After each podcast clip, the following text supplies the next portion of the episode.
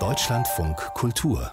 Lesart wo der Wolf lauert. Dieser Roman der israelischen Schriftstellerin Ayelet Gunda Goshen, der gehört zu den fünf Büchern, die unsere Lesart-Redaktion hier im Deutschlandfunk Kultur ganz besonders empfiehlt für den Monat August.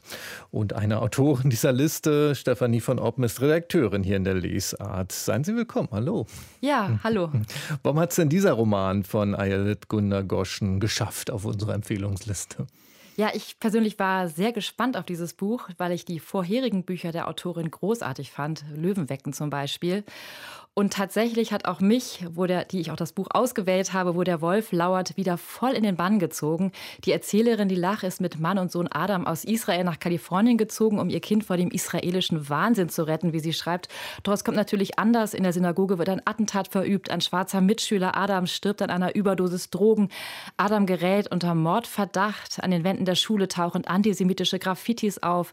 Ein israelischer Trainer wickelt mit seinem eigenartigen Charme nicht nur die Jugendlichen, sondern auch die Eltern ein. Und schließlich kommt auch noch Wirtschaftsspionage ins Spiel. Es, sie zieht also wirklich alle Register. Antisemitismus, Rassismus, Drogen, Machtmissbrauch, Spionage und auch Sex spielt eine Rolle. Und das macht sie offenbar so gut mit diesen ganzen Ebenen und Fäden, dass das miteinander funktioniert?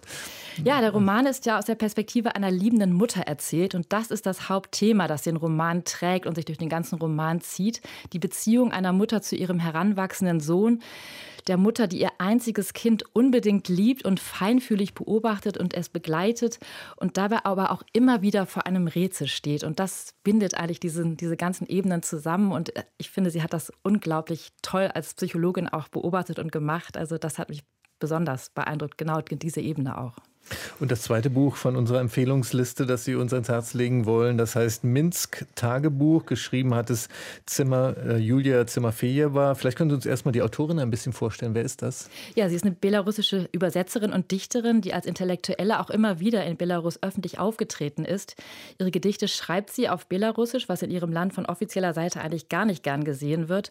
Und von ihr sind auch schon mehrere Bände, Gedichtbände ins Deutsche übersetzt worden. Und berühmt wurde sie im letzten Jahr vor allem mit ihrem Gedicht Gedicht My European Poem, das sie kurz vor der Wahl gepostet hat.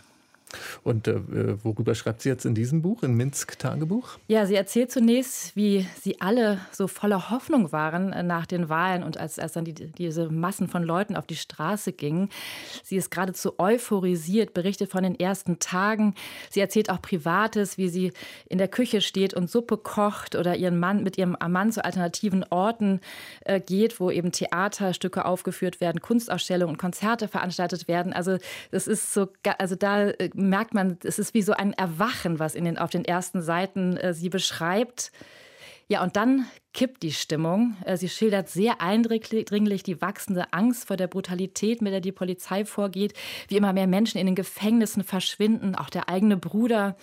Und sie beschreibt, wie das auch ihren Alltag total verändert, wie das Paar eben auch irgendwie auf der einen Seite Angst hat, auf der anderen Seite sich auch verpflichtet fühlt, weiterzumachen und immer weiterzugehen. Aber schließlich äh, reisen sie aus nach Graz und äh, von, beobachten aber von da aus die Geschehnisse weiter. Also das ist äh, nochmal so ein ganz, äh, hat sie sehr, sehr eindringlich und äh, sehr berührend geschildert.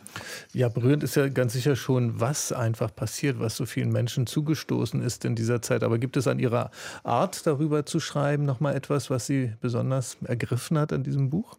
Ja, es ist wohl diese, diese Selbstreflexion und Zartheit und Ehrlichkeit, mit der sie schreibt. Also es ist wirklich auch ein sehr, sehr persönliches Buch. Und ähm, das geht einem einfach so nah. Äh, insofern eine absolute Empfehlung. Und übrigens möchte ich darauf hinweisen, dass wir morgen im Programm ein ganzes Themenfeld zu dem Thema haben, zu den Büchern, die eben nach der Revolution erschienen sind. Da wird es wohl auch noch mal um dieses Tagebuch gehen. Ähm, also genau, es ist ja nun wirklich genau ein Jahr her, dass äh, diese Wahlen stattgefunden haben. Zwischen dem 4. und 9, also am 9. August waren die Wahlen und am 4. konnten die ersten Stimmen abgegeben werden. Also wie gesagt, Hinweis auch auf morgen und, ähm, und ganz großes Lob auch auf dieses Minsk-Tagebuch. Von Julia Zimafejewa, Minsk-Tagebuch. Darüber werden wir morgen hier sprechen in dieser Sendung um 10 nach 10 ungefähr.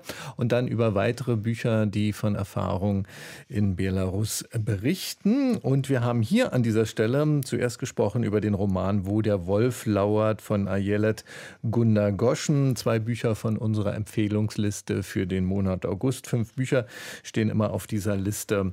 Da können Sie sich besondere Anregungen aus unserer Redaktion für Ihr Lesen in diesem Literatursommer, in diesem Monat August holen. Besten Dank an dieser Stelle an Stefanie von Oppen.